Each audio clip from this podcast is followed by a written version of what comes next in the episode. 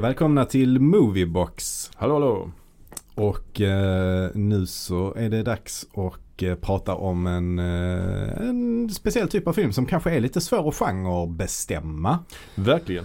Verkligen. Eh, det här är ju en film som ofta kategoriseras som en skräckfilm. Ja, Ehm, av skäl vi ska gå in på sen. Ja. Mm.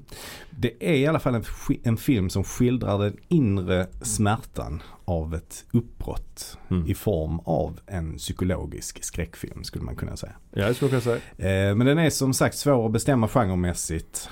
Eh, är det ett socialt drama eller är det en skräckfilm? Är det en body horrorfilm? Mm. Och den har ju religiösa teman också. Eh, kan man säga att det är en remake på Kramer mot Kramer i Lovecraft-kostym? Eller Ja. är det scener ur ett äktenskap möter Exorcisten? Eller Scener till äktenskap featuring Cthulhu. Som jag tänkte. Ja, Men det är ja. Lovecraft. Filmen hur som helst är ju Possession från 1981. I regi av Andrei Sulavski. Eller hur uttalas det? Eh, Juwaski Ja. tror jag. Om man, om man är eh, från Polen så Mm. kanske man skulle säga något i den stilen. Jag Ja. är inte från Polen Nej. så jag bara gör mitt bästa försök. Men eh, Jag kommer säga Zulavski. jag tror vi säger Sulavski. Vi Ja. bara läser ut det så som man skulle göra på Ja. svenska. Det blir nog enklast. Andrei Sulavski. Och detta är hans enda engelskspråkiga film ju. Mm. Det är väl en, Mm. den filmen är till viss del finansierad av Paramount va? Mm. Mm. Men också då finansierad i Tyskland. Mm. Och, Men jag tror ändå helt och hållet Paramount-pengar eh, Okej, okej, ligger, ja. ligger Ja. eh, bakom denna. Eh, manuset är skrivet av Sulavski själv Mm. eh, tillsammans med en amerikan som heter Fredrik Tuten. just det. Eh, och den här filmen är också fotad av Bruno Nuyuten. Nu- Nuiten, Nuiten. Ja, fransman. Som varit gift med huvudrollsinnehavaren Isabel Adjani. Just det, Just det. just det. Och Eh. Isabel Adjani hon känner vi till från, ja, Hon slog igenom ju med eh, filmen Adele H. ja historien om Adele H av Mm. François Truffaut. Ja. Just det. Och eh, sen så känner vi igen henne också ehm, från Nosferatu. Ja, eh, Herzogs Mm. eh, Som, remake. som kom 79 tror jag. Ja, precis. Så den kom strax innan detta Mm. då. Alltså hon, hon slog ju igenom eh, mitten av 70-talet. Alltså rätt, hon var Mm. väldigt ung när hon slog igenom. Ja. Eh, men hon var ett sånt eh, franskt eh, stjärnskott på 70-talet med Mm. den Truffaut-filmen. Eh, sen provade hon på att göra en slags Hollywood-karriär också. Och är med i Walter Hills The Driver. Ja, ja, ja. Eh, den blev dock en eh, flopp och eh, hon, eh, frams, eller hon eh, fick ett rykte om sig att vara svår att jobba med och Mm. lite grann en, en diva. Ehm, så att när, det då, när vi då är framme vid 1981 så har hon inte jättemycket jobberbjudande. Ja, just det. Ehm, som också kan vara bra att veta. The Driver är det med Ryan O'Neill va? Mm. Ja, Mm. jo, jag tror jag, den har jag hemma tror jag. Ja. Ehm, ja men det här är en, en film. Den hade eh, 20 och en halv miljon dollar i budget ungefär. 22, mi- två och en halv miljon. eh, Ja, två och en halv miljon. Två och en halv miljon. Ja, just det. Ja.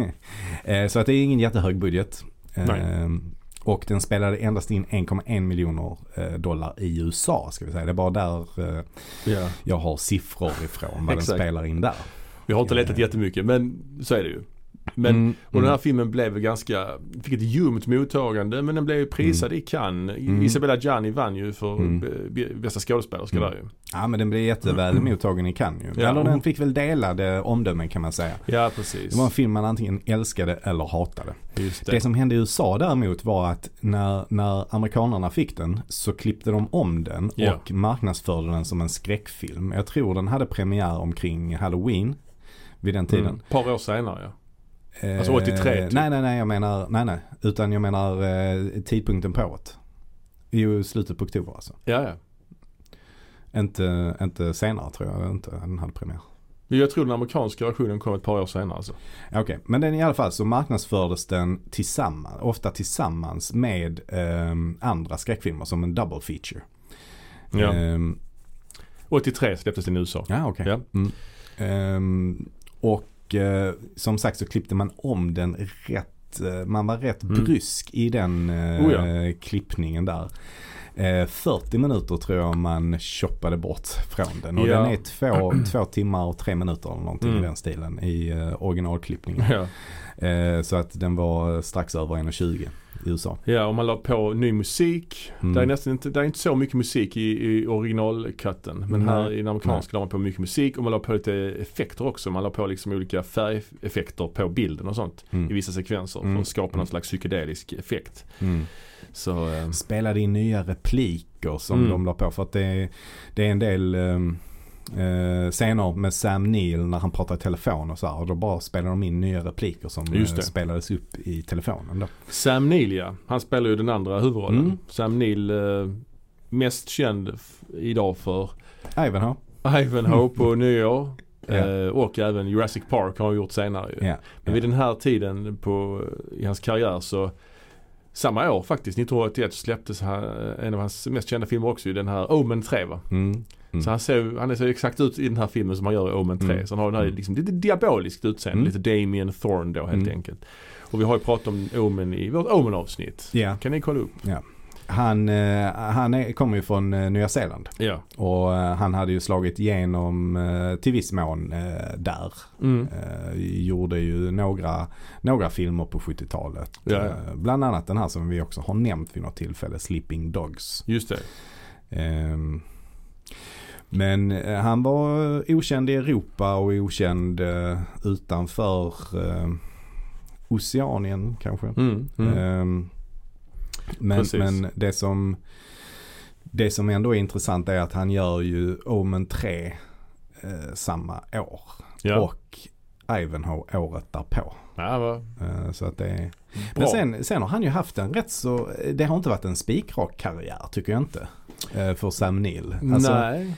han, är med, han är med i, alltså på 80-talet så är det inte så jättestora titlar man känner igen. Eh, på 80-talet. Men Nej, sen så inte. på 90-talet så är han ju med i, i eh, vad heter den här ubåtsfilmen med Sean Connery? Ja, ja, Jakten på röd oktober. Jakten på röd Mm. oktober. Ja, Där är precis. han ju med. Och sen Jurassic Park och eh, pianot. Ja, pianot ja. Så där hade han ju en jävla string of hits. Ja, han har ett riktigt, en riktig uppsving där ju. Jag tror han ska med i nya Jurassic World också faktiskt. Jo det är han. Mm. Ja, nu kanske han redan har kommit. Eh, nej, men Ja, jag vet att Ja. det, det stämmer. Ja. Att han, är, han, han är med i den. Precis. Ehm, och sen har han ju gjort en hel del eh, filmer i, i Nya Zeeland. Mm. Han är med i den här The Hunt for the Wilder People som ju är Taika Waititis. Just det, just det. eh, en av hans tidiga filmer Ja. när han hade slått igenom på riktigt som regissör. Mm. Eh, väldigt sevärd film faktiskt. Mhm, mhm. Ja men den är extremt, extremt rolig. Den kan jag definitivt rekommendera. Och jag tycker Sam Neill gör ett jättebra eh, jättebra rollprestation där i den filmen. Som en Ja. riktigt så här sur, eh, enstörig eh, gubbe. Um, Ja. Sevärd. Men annars så tycker jag att han, han, eh, han är bäst när han spelar de här lite diaboliska eh, karaktärerna. Ja, han var ju med i eh, Carpenters In the Mouth of Madness också Mm. på 90-talet. Mm. Kanske ingen film som jag håller speciellt högt. Nej. Men eh, många gör det. Mm. Den är också lite Lovecraftiansk ju. Mm. Precis som den här kan man Mm. hävda. Uh, ska vi prata Och lite? Event Horizon får vi ju inte Oh, glömma. nämna. herregud ja. Den är också, där, där är han ju grym alltså. ja, också Lovecraftiansk i Ja, rymden. Liksom. Ja, Mm. ja. Ehm, men, men Sulawski, ska vi prata lite om han? Ja, vi pratade lite om Sulawski, regissören. Han eh, är ju polack, född på 40-talet någon gång och eh, så alltså uppvuxen i den, eh, det kommunistiska Polen. Det delade, alltså det, Ja. eh, inte det delade Polen men, men eh, Polen bakom järnridån är han Precis. uppvuxen i. Eh, men han började göra film i Polen i alla fall och eh, redan efter sin andra långfilm så blev han tvingad att flytta utomlands på grund av censuren. Och det var väl Devil. filmen The Devil, The Devil. 1972. Ja, ja. Den, den var någon slags historiskt drama med eh, folkhorrorinslag kan man säga det? Ja, ja det, det låter rimligt. Jag har inte sett den så jag... Nej, jag har inte sett Nej. den. Jag, jag har bara läst till mig detta här. ja.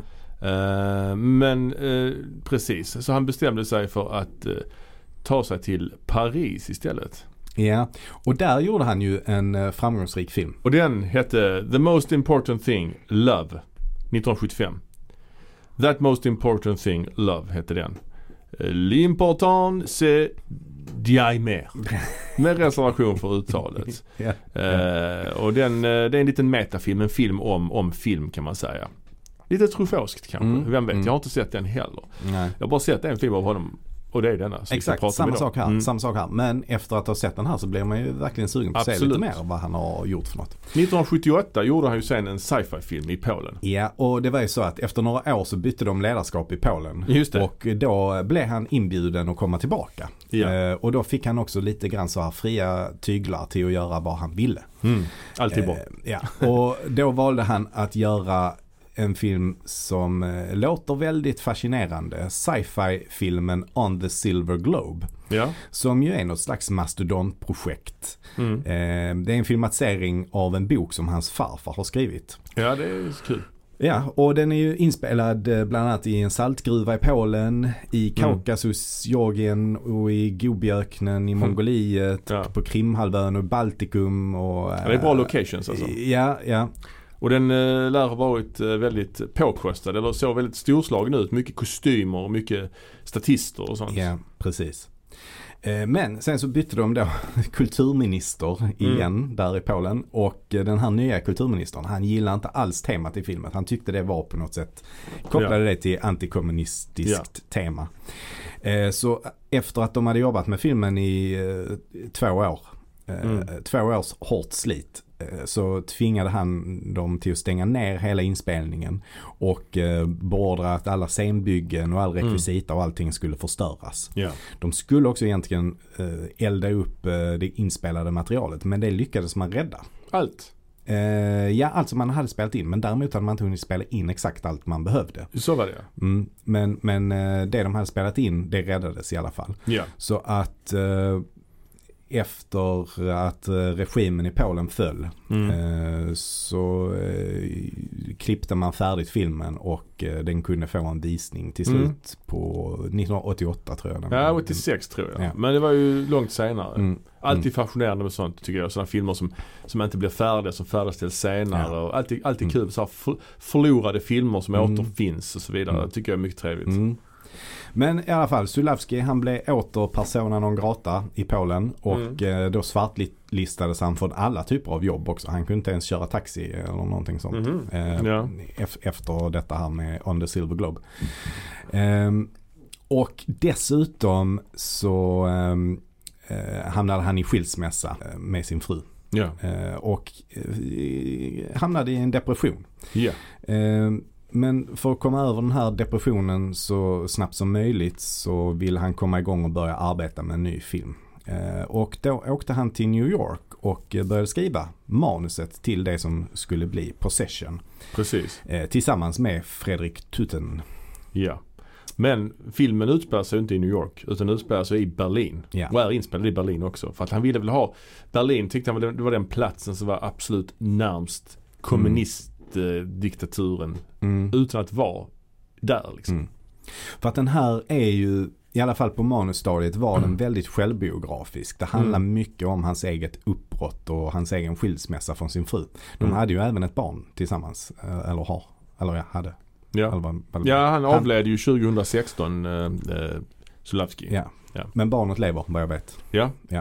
Eh, men mycket är ju självbiografiskt. Eh, Mm. Där är ju en scen som är verkligen självupplevd och det är till exempel när han eh, då har separerat från sin fru och eh, kommer in i lägenheten. I, Mm. Och hittar sonen ensam i Just det, lägenheten. just det. Och sonen är helt så nersödad, helt så stökigt. Och, Ja, ja.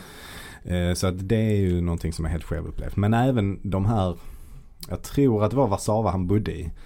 Eh, Sulavski alltså. Mm. Eh, alltså Berlin är ju tänkt att det ska på något sätt påminna om hans tid i Warszawa. Ja, alltså det här ja. gråa och Mm. sterila och Precis. så.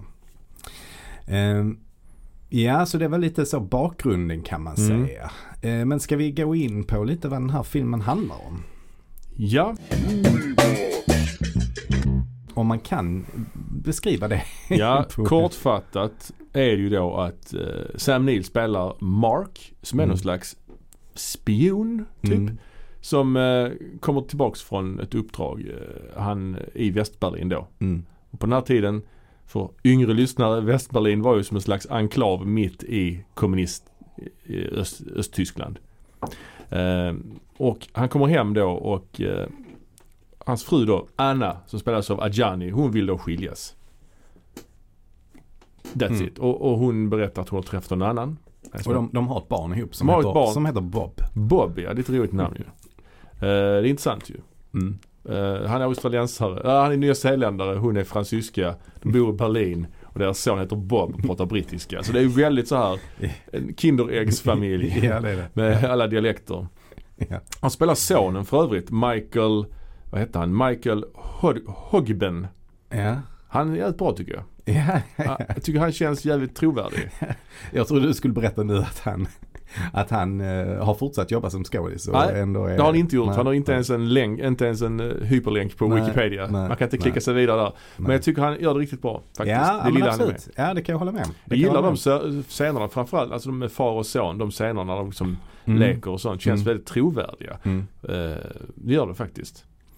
Eh, hon jobbar som ballettlärare, Ja, hon kanske. Anna. Just det, i det är någon alltså. sekvens där med Mm. det. Just Mm. det, det är det. Mm. Så att eh, vi har, en ganska, vi har ganska mycket så här olika detaljer om, Mm. om dem. Alltså här, men de är egentligen inte alls viktiga för den här filmen. Nej, inte superviktigt. Det är ju lite med hans, hans yrke kommer återkommer lite grann i Mm. slutet kanske. Men, men, Mm. eh, men nej, det, det är det ju faktiskt inte. Ehm, Nej, men det, det som har hänt är i alla fall att han har ju behövt eh, jobba väldigt, han har varit borta väldigt mycket på olika jobb ja. då. Och eh, då har eh, deras förhållande blivit sämre. Och hon har skaffat sig en älskare som Ja. hon då är otrogen med. Och den här älskaren han heter Heinrich. Heinrich ja. Spelas av Heinz Bennett. Mm. Bennett, förlåt. Eh, Som ja, påminner lite grann utseendemässigt om Anthony Hopkins. Lite. Verkligen. Ja, Verkligen. Det, han är så jäkla lik Anthony Hopkins. Ja. En, en yngre Anthony Hopkins i lite bättre form kanske. Ja, för han utövar ju någon form av kampsport ju. Ja, Det är ju en sekvens där Sam Neill går hem till honom och konfronterar honom och han Mm. eh, gör Mm. någon slags karate-chop på honom. alltså den scenen är ju fantastisk. Eh, tycker jag. Ja, överhuvudtaget. Och den karaktären, Heinrich, är Mm. ju Ja, det det, det är klockrent. Alltså, han är någon slags så här new age eh, person. Mm. Men sen är det också väldigt så sexuell av sig också. Mm. Och väldigt så, han, han, han berör ju Sam Neill på ett ganska Mhm. opassande sätt. Ja, Alltså han tar Sam Neills händer och, för han har ju uppknäppt skjorta såklart. ja visst. Det är så alfaman liksom. Ja, han är Mm. verkligen en machoman samtidigt Mm. som han är väldigt sensuell och typ rör sig på ett jättekonstigt sätt. Så Mm. dansar Mm. och, och, och sådär hela tiden. Dessutom bor han hemma hos Ja. sin mamma. Eller hon bor hos honom, det vet vi inte. Ja, nej, det vet vi inte. Det vet vi inte. Ehm, men det är en otroligt intressant karaktär tycker jag. Ja det är det ju. Och det är ju också, alltså rent fotomässigt så är ju den här filmen väldigt snygg. Mm. Alltså det är ju väldigt mycket steady-åkningar. Mm. Hela tiden är steady-åkningar, gärna Mm. 360-åkningar runt folk och sånt. Mycket vida bilder. Man, Mm. man får se mycket av inredning. Dels i Mm. den här lägenheten, Heinrichs lägenhet, Mm. men även deras hem som är ofta väldigt stökigt. Mm. Men väldigt så sterilt. Mm. Alltså jag älskar och det här kalla ljuset liksom. Mm. Jag älskar verkligen den här perioden, 80-81, Mm. på film. Dels Mm. kanske för att man själv har typ tidiga minnen från där, Mm. kanske. Mm. Men just det där rätt sterila miljöer, men det är liksom Mm. en del rester kvar av 70-talet. Där Mm. kan vara så här en liten murrig filt någonstans, så här orange filt, Mm. rutig. Mm. Sen är det ändå så här designmöbler kan det också vara. Mm. I någon slags mishmash. Jag tycker det är Om, om väldigt vi ska fint. gå in och prata lite om scenografin. Ja. Eh, vi hoppar lite här nu kanske i, i olika Ja. saker. Men, Ja. ja. men, men jag, är både, jag är faktiskt lite kluven till scenografin. Det finns väldigt bra grejer med det. Men Mm. det samtidigt så där tycker jag ändå att där har de gjort ett ganska dåligt jobb ibland. Eh, Till exempel vadå?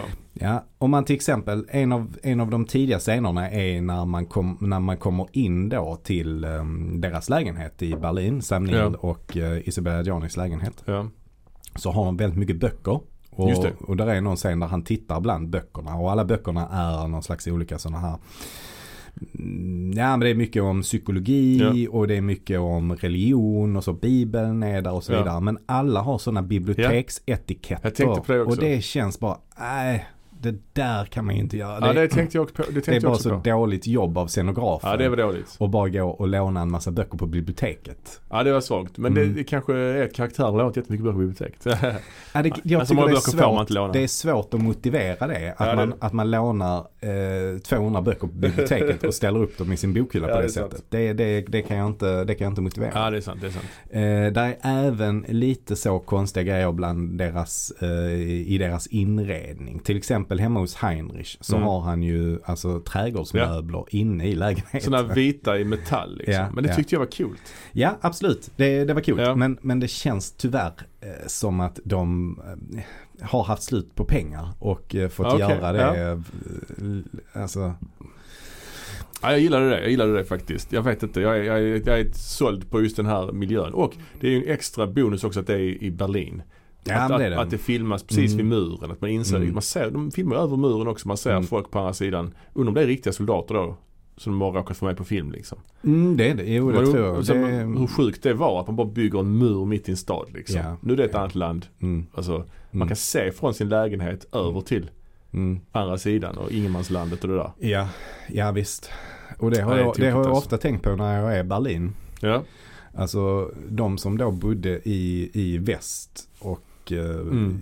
för det här tv-tornet kan man ju ändå se rätt långt ifrån. mm. Alltså man måste ju bara ha känt sig helt eh, bevakad hela tiden. Att man hela tiden Ja. ser det här stora tv-tornet på andra sidan. ja just det. Eh, nu vet jag inte när det byggdes men 60 eller 70-talet eller något sånt skulle jag tro. Ja, ja. ja. Eh, så det var säkert byggt när den här filmen eh, ja, ja. eh, Oh, ja, gjordes. oh, ja. Men, men ändå att man hela tiden ser det här tv-tornet och, det, och att man då känner sig bevakad hela tiden. Mm. Skulle jag i alla fall tyckt. Eh, Ehm. filmen, eh, vi ska ju inte gå igenom varenda grej som händer i den här filmen. Men för att det här skräckelementet, övernaturliga elementet. Det, Mm. det introduceras väl kan man säga när han ska gå och lämna sin son i skolan. Mm. Och han upptäcker att läraren Mm. är en Mm. exakt kopia på hans Mm. fru. Fast lite, Det- lite det- annan frisyr, lite annan ögonfärg. Precis, det vi kan nämna först det är ju då att de separerar i alla fall. Alltså, Ja, ja, absolut. Mm. ja. Och eh, Sam Neill då han, han säger först att han vill inte eh, ha hand om vårdnaden om barnet överhuvudtaget. Utan Mm. han lämnar över det helt och hållet till henne. Och så går han in i någon slags eh, Mm. feberyra och eh, skaffa skägg och grejer. Skaffar skägg och eh, dricker eh, jättemycket. På, han är, tar in på något hotell. Just och, Eh, Ja, i tre veckor liksom. Ja, ja precis. Men han ser riktigt jäkla sliten ut. Ja det gör han verkligen, absolut. Eh, Men sen när han då väl eh, går, går hem till lägenheten igen. Så hittar, det är då Ja. den scenen kommer där han hittar sonen ensam Just i det. lägenheten. Helt nersölad och det är jättestökigt i hela Ja. lägenheten. Och då bestämmer han sig för att ta tag i det liksom. Ja. Ta hand om sonen. Då bo, bosätter han sig med sonen i den, deras Mm. hem liksom. Mm. Eh, Frun kommer dit någon gång och sådär. Mm. Men sen, sen så eh, visar det sig då att då, då separerar de och då eh, befinner hon sig någon annanstans. Och han tror ju då att hon bor hos sin älskare. Heinrich. Ja. Med trädgårdsmöblerna inomhus. Ja, precis. Hon har också en kompis som heter Margit. Just det, och hon spelas av eh, hon heter faktiskt Margit på riktigt också. Ja, Men framförallt gillar jag hennes efternamn ju. I Karstensen. Karstensen, ja exakt. Karstensen. Det är Ja, alltid kul. Ja. Ja. Ja, det är ju skitkul. Eh, I alla fall så hon, hon säger att hon har varit där men så Mm. eh, kontrollerar han det och så visar det sig att hon inte har varit där. Så han vet inte var hon befinner sig. Nej, så hon bara exakt. kommer och går från den här lägenheten. Precis. Men då i alla fall kommer den här scenen då när han eh, ska gå och lämna sonen Ja. på skolan och träffar läraren. Som då är en kopia av hans fru. Ja. Fast med annan, annan ögonfärg och lite annan Mm. frisyr. Mm. Så det är någon slags dubbelgångare. Ja, doppelganger. Ja. Och det är jättekonstigt ju. Mm. Och, men sen bestäm, bestämmer han sig för att hyra en privatdeckare som ska följa efter frun ju. Ja, först så börjar han ju göra lite så här efterforskningar och det är Ja. då han hittar eh, Heinrich och eh, går hem till honom. Men det slutar ju bara att han blir uppspöad av Heinrich. Väldigt mycket Eh, blod. Ja. Han blir blodig i huvudet, han Ja. slår dem blodig. Ja. En del av blodet i den här filmen är tyvärr så här fult rött 70-talsblod. Ja. Men en del av blodet är lite bättre. Mm. Det är olika kvalitet på blod, blodfärgerna faktiskt. Men uh, den här deckaren då, Han litar en, anlitar en privatdetektiv. ja. precis. Som då följer efter fruan. Ja. och, och hon bor ju då, följer han efter henne till något sjaskigt område. ja, det är Kreuzberg. Kreuzberga. Mm. I något riktigt sjaskigt hus som ligger Ja. precis bredvid muren. Ja. Ser ut Ja. som en så övergiven fallfärdig kåk och, Mm. Och Han är inte så diskret den här deckaren. Han verkligen följer efter henne. Hon går in helt själv i huset. Han bara går efter. Bara precis strax efter trappan. Så skit-obvious liksom. Det är så ful scen när han, eh, för hon, hon upptäcker ju honom och så börjar hon springa och då springer han efter henne också. Ja. Men när, så springer de upp i trappan och så går hon in i sin lägenhet. Men då fortsätter han springa uppåt och låtsas att han så Mm. klampar i golvet där. Just det. är, Just det. det är riktigt konstigt faktiskt. Eh, sen går han ner, köper, eh, vad heter det, wurst, eh, currywurst. Ja, en sån ja, ja. currywurstbricka. Ja, just det, just det. Det var så jävla gött att se det tyckte jag. Ja, det är så snyggt. Det är så cleant foto i hela filmen. Liksom. Så steadyåkningar hela tiden. Currywurst på Nej, steadyåkning. det är inga, inga steadyåkningar. Det är räls alltihopa. Ja, men det måste vara, jo det är steady inomhus. Där är Nej, det. fanns inte steady när den gjordes. Jo. Rocky hade steady. Då säger de i alla fall på extramaterialet att det inte, Ah, okej. att det inte fanns. Ja okej, var det inte steady. Men Nej. jag trodde det var, det var så vackert så jag trodde det var steady. Ja, ja. Nej, det är det inte. What? Ja det, det, det får vi... Alltså, det, det, det kom ju i den vevan. Ja ja ja. Och, The eh, Shining är också steady. Det är ju samma, sam, Ja. samtida. Ja, precis. Så det är väl möjligt att, för jag tror, jag tror att Shining är, kanske inte är den allra första, men det är ett Men känt... Rocky är först tror jag. Ja, Rocky. Okej. Ja, Ja, 76. Men det fanns väl inte att tillgå den tekniken antar Nej jag bara tycker Alltså, konstigt så- för rälsen borde ju, alltså det är ju jättesvårt att dölja när man gör sådana här 360 åkningar och, och i, den läge, i lägenheterna och sånt. Och på gatorna och sånt. Så det känns så följsamt Mm. och snabbt. Men Mm. det är Nej, men ju han, han, fascinerande. jag har lyssnat på, jag har ju en, vi har ju samma utgåva på, Mm. på Blu-ray. Ja. Och jag lyssnade på, ehm, det var rätt så rikligt med extra material Ja, ja, ja. faktiskt. Så då lyssnade jag faktiskt på uh, audio commentary. Mm. Och uh, Eh, Sulavski själv sa det att han hade väldigt gärna haft eh, Steady eftersom det Okej. eh, inte hade begränsat honom så mycket. Så att det är ju Okej. verkligen en ännu större bedrift att ha gjort detta utan, Ja, för jag- eh, ja. utan Steady. ja verkligen, det känns ju inte alls begränsat tycker jag. Nej. Det gör det ju inte. Det känns väldigt, kameran är väldigt följsam här Mm. i filmen. Mm. Ehm, ja men den här deckaren då, vi behöver inte redogöra för allt som händer i den här filmen men för att då liksom visa på skräckelementet ju. Mm. Det introduceras det ju på riktigt här när han deckaren går in i lägenheten. Mm. Och eh, hävdar att han ska ta en titt på vattnet eller fan det är han säger. Han Mm, ja, det är fön, fönstren är, Fönstren är det trasiga. ja, just det. Och då upptäcker han att det är en, i en av sängarna för det är ju så riktigt fallfärdigt, helt sunkigt. eh, Ser ut som hotellrummet i Barton Fink, de här tapeterna Mm. helt Mm. Alltså det är riktigt så neddäckat. Ser ut som en Mm. knarkarkvart kanske egentligen mer. Um, en av sängarna ligger där någon slags varelse med tentakler Ja. och viftar lite. ja, precis. Och eh, han blir helt, vad fan är detta nu? Och det tänker jag själv, man, man Ja. själv också, vad fan är nu detta? Ja. Och här får vi in det här Lovecraftianska ju, Mm. tentakler liksom. Mm. Och lite Cronenbergs nästan sådär Ja. liksom. Ja. Ehm, och hon har ju ihjäl honom då ju. Sticker Mm. väl honom med en flaska eller? Nej, ja, hon, Jo, precis. ja. Ja. Så först när den här första privatdetektiven eh, följer Ja, efter henne och ja. går in. Då är, då är det här monstret in i toaletten. Just Så man, man, första gången får man inte alls se det för det är så mörkt. Liksom. Man ser bara att det är något, eh, någonting där. Och det, är, det. det är liksom något oformligt eh, väsen bara. Man, man ser knappt någonting. Nej. Bara, bara lite så att det blänker och det är, det är mycket vätska i alla fall. eh, Ja, och, och sådär. blod och skit. Ja, och Mm. han börjar undersöka det och förstår inte vad det är för någonting. Och då kommer hon ju bakifrån och Just har slått sönder en flaska som hon eh, sätter i halsen på Just honom det. och dödar honom där. Just det. Ehm, det som händer sen är ju att han har ju en pojkvän. Som också jobbar på den här Ja. byrån, deckarbyrån liksom. Precis. Så han går ju dit för att undersöka vad som har hänt när han, när han saknar eh, den här privatdetektiven Ja. som han skickade ut. Ja, Eh, men tydligen så är de eh, ett, ett, ett par då. ja jo det säger han. Och Zimmerman heter förresten han den privatdetektiven. Mm. Så då när han kommer upp där, då har det här monstret förflyttat sig till, till, till sängen. det, och då, och då- ser man att det har vuxit och blivit större och fått Ja. tentakler och sånt där. eh, Ja det är riktigt nasty alltså. Ja, och då hittar han, då ser han ju eh, Zimmerman ligga där i rummet. Och då tar han först upp en pistol. Men sen blir han så chockad på något sätt så Isabella Gianni tar pistolen och skjuter honom också. Ja. Så då har hon eh, mördat eh, två, två personer då. Ja, hon är riktigt bra i den här filmen alltså. Ja, ja. Sen kan man ibland eh, tycka att det både framförallt när det gäller Sam Neill kanske, att det finns vissa tendenser till överspel här. Mm, För den här mm, filmen har ju, ett stort tema i den här filmen är ju hysteri. Mm, De skriker ju Mm. på varandra jättemycket. mm, Och det är någon scen där de är, hon är hemma i köket där. De, eh, hon börjar skära sig själv med en sån här köttsåg. Ja. Sån här elektrisk köttkniv som Ja. man skär eh, biffar, eller vad heter det? Man skivar kött Jag har med. aldrig sett en sån kniv förr Ja men det är så som de har på kebabrestauranger typ. Ja, okej. Ja, men typ sån. Ja, fast där brukar de ha vanliga knivar tror jag och bara skära Ja men så. jag har sett någon sån kniv, ja, kött, ja, köttrakaapparat. Ja, precis. Hon tar och kör det lite på sin, nej halsen tar hon och sätter det. Hon tar och sätter den i halsen. Och så blir det ju massa kalabalik. Men sen lite senare står han ju Sam Neill själv och kör lite på, på sin eh, arm och, Ja. och, och skär sig. Så det är mycket så självskadebeteende, mycket blod.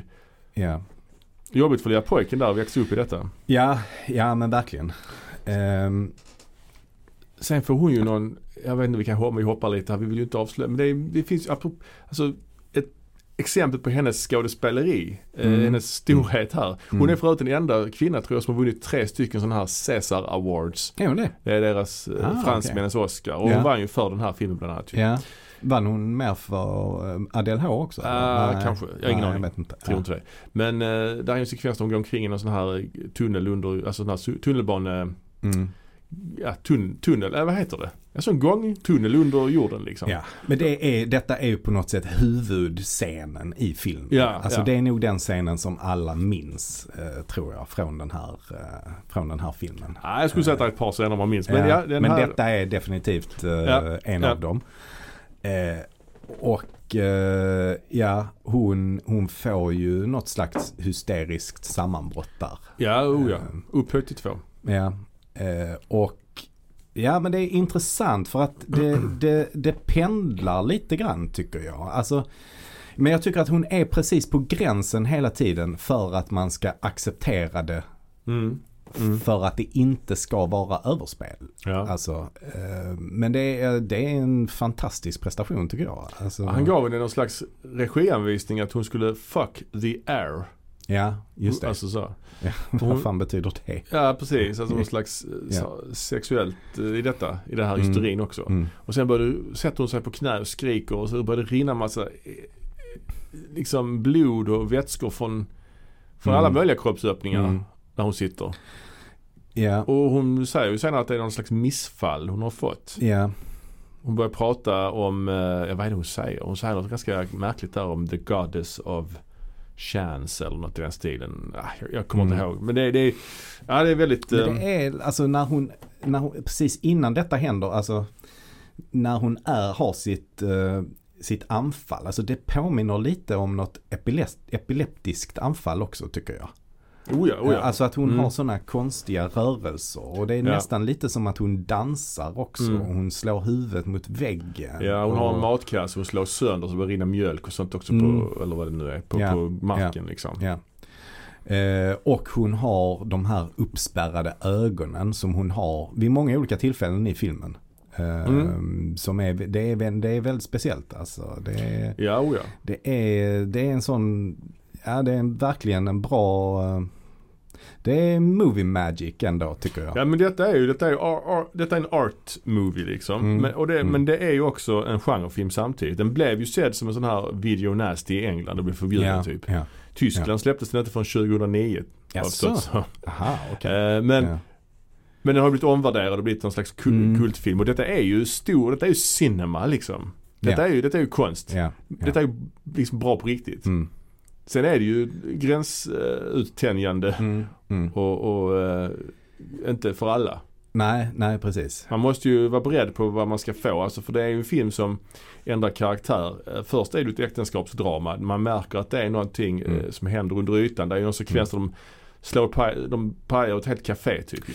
Precis, den scenen den Mm. kommer rätt så tidigt i Ja. filmen och innan dess så har det varit ganska lågmält. Ja, ja. ja, ja. Eh, fram tills att de bestämmer sig för att träffas på det här kaféet. Mm. Och den, den scenen, det är också en av mina favoritscener i filmen faktiskt. ja. Eh, för att eh, det börjar med att Sam Neill sitter på kaféet. Eh, Mm. Och han sitter eh, vid, vid en pelare kan man säga. Så att Mm. där är alltså eh, en soffa runt pelaren. Mm. Eh, Så att det betyder då att vad ska man säga, hon, sätt, hon sätter sig inte mitt emot honom. Ja, snett bredvid liksom. Utan snett bredvid. Så Ja. att det är lite som att de har eh, eh, inte riktigt ryggen mot varandra. det är som men- att de sitter vid två halvt. olika bord ju. Ja, precis. Ja, ja. Och sitter och pratar eh, inte mot varandra utan är- utåt istället. Precis, och det är också en spegel på väggen ju. Det är speglar på båda sidorna. Liksom. Och ändå ser man inte kameran. Nej, och det är det alltid som är så himla skickligt gjort. Ja, att de ja. verkligen eh, lyckas eh, så bra med det. Ja. Eh, på räls också. Ja, just det. Ja. Som på räls. men det fina där är ju också att när hon pratar så förflyttar sig kameran så att man ser henne framifrån och Ja. Sam Neill i profil.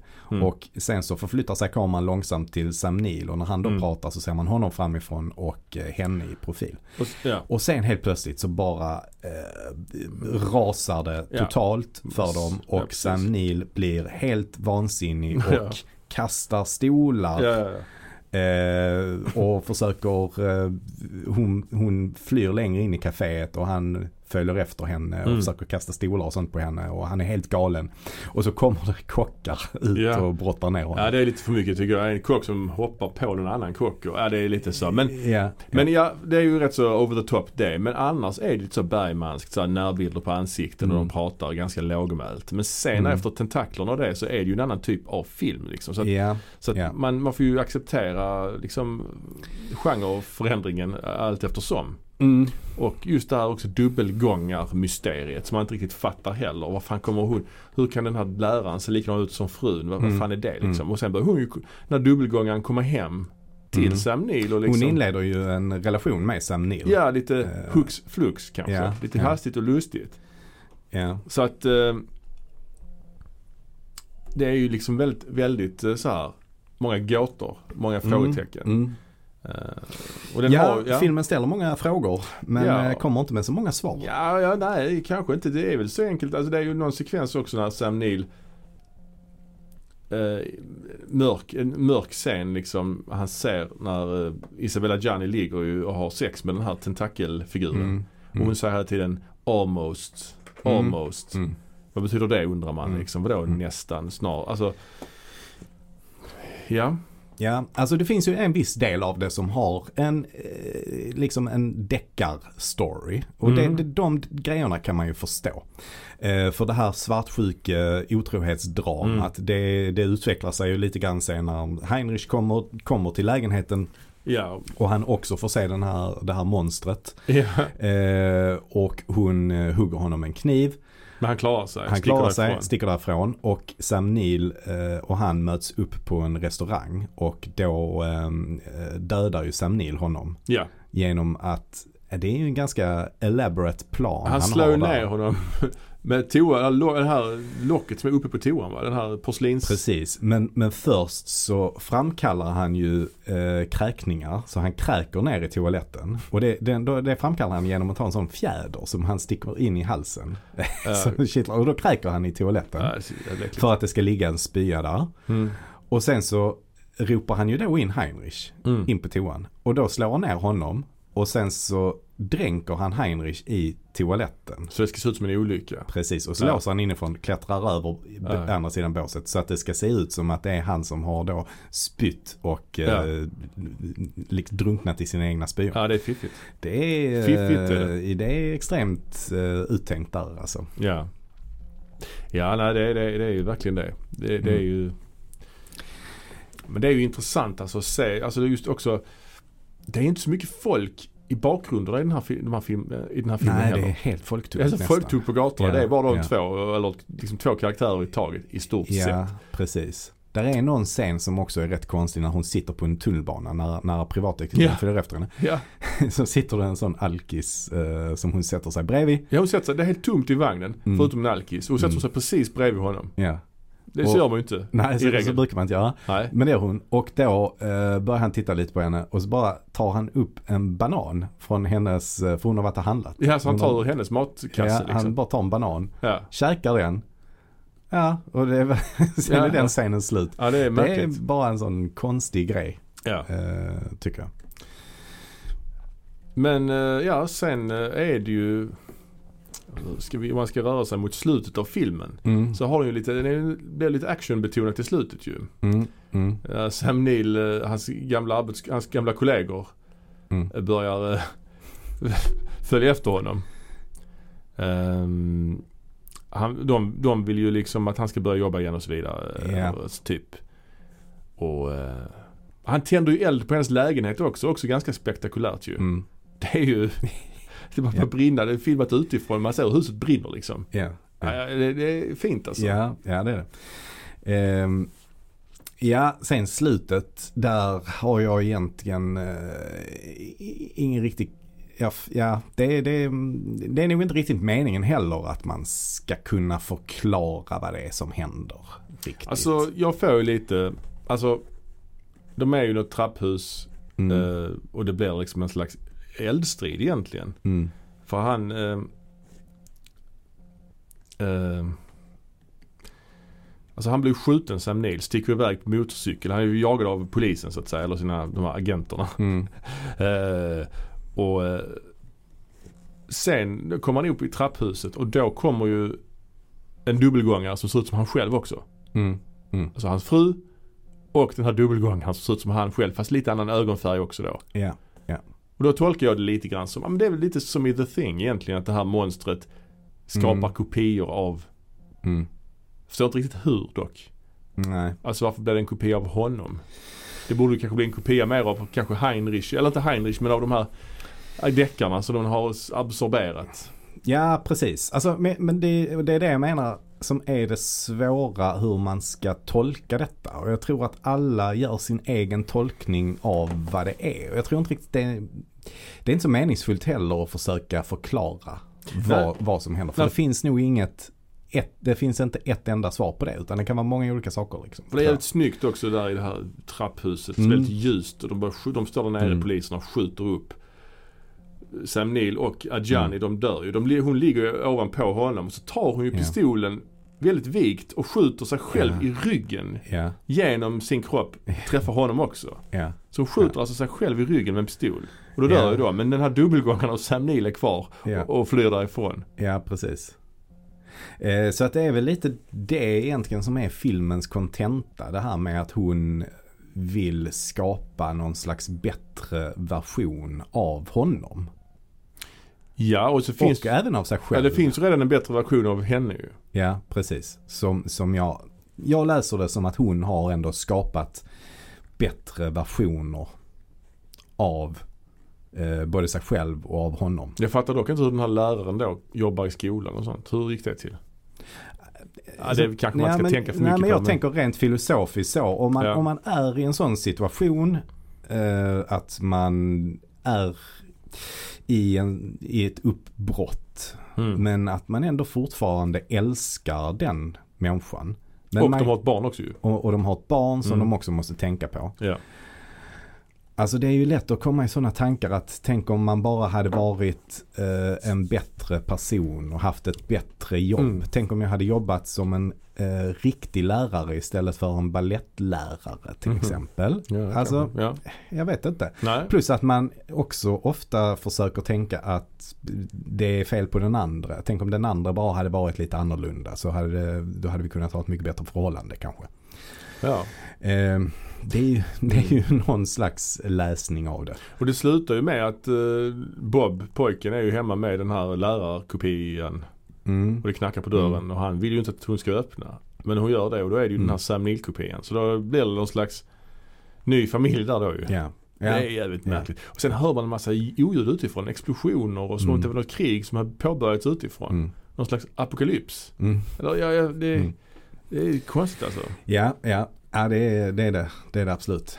Men, men jag tror att det är, det är liksom en film där man eh, Ja, varje gång, varje gång man, man ser den så gör man en, en egen och en unik läsning av den. Ja, nu har vi ju berättat mycket om den. Eh, Ja.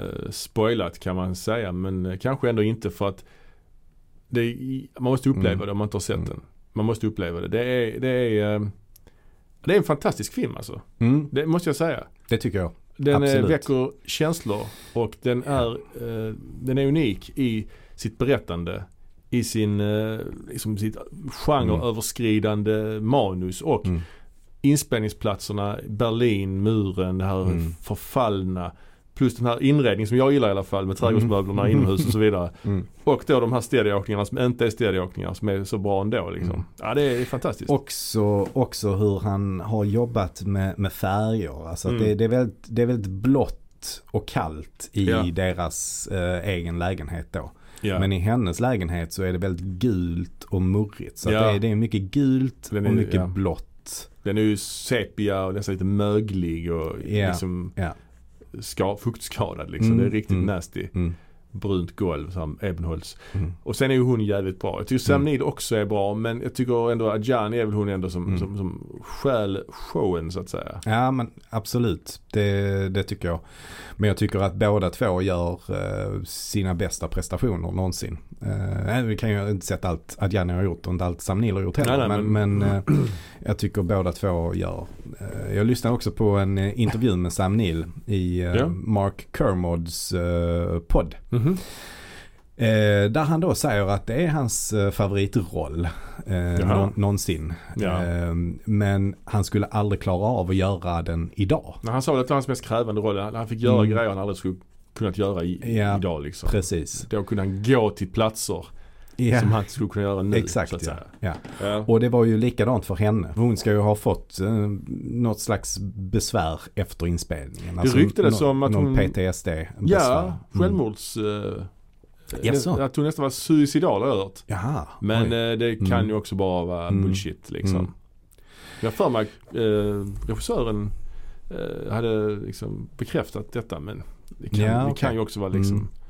Urban Legends, jag vet inte. Ja, ehm, ja nej men ehm, att hon har fått någon slags eh, posttraumatiskt stressyndrom Mm. eh, efter inspelningen i alla fall. Mm. Ehm, och det förstår jag för att det, det krävs ju väldigt mycket för att gå in i, i ja, besöka de platserna som hon besökte för att göra scenerna så att säga. Ja, verkligen. Ehm, Verkligen.